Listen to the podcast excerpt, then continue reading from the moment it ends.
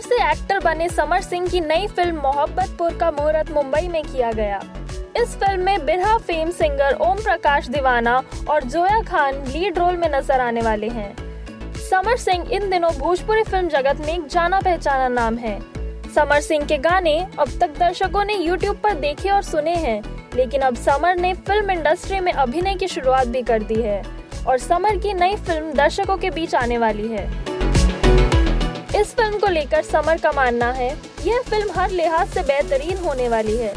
Film की पटकथा बेहद उम्दा है। फ़िल्म इंडस्ट्री में अब दर्शकों की पसंद बदल रही है और उसी को मद्देनजर रखते हुए फ़िल्म के डायरेक्टर और प्रोड्यूसर ने फ़िल्म को दर्शकों के मनोरंजन का ध्यान रखते हुए निर्माण करने की पूरी तैयारी की है। समर सिंह गायकी के क्षेत्र में काफ़ी वाहवाही बटोर रहे हैं।